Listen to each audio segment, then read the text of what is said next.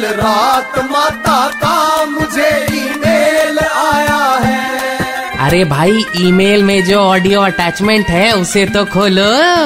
हाँ तो मैं क्या कह रही थी?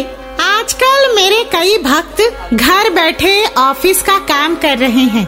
दफ्तर से उनको वर्क फ्रॉम होम कहा गया है। यानी अब ऑफ़िस के साथ घर के काम में बीवी की मदद भी कर पाएँगे है ना माता?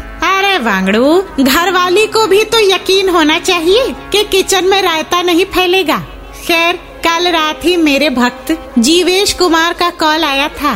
जीवेश कह रहा था, माता, मैं तो हर दस मिनट में अपने हाथ हैंड वॉश से धो रहा हूँ। इज़ इट ओके या फिर हर पाँच मिनट में धोऊं?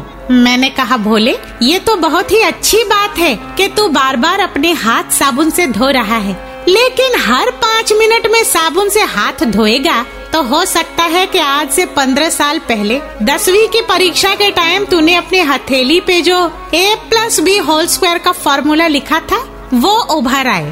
प्रिकॉशन अच्छी बात है पैनिक नहीं।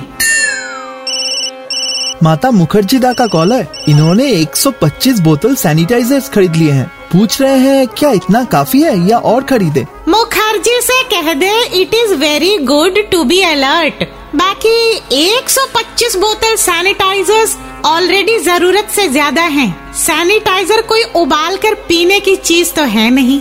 Do not panic be alert डर के आगे जीत है। माता का ईमेल बाउंस हो गया। Just download and install the red FM India app फिर से सुनने के लिए।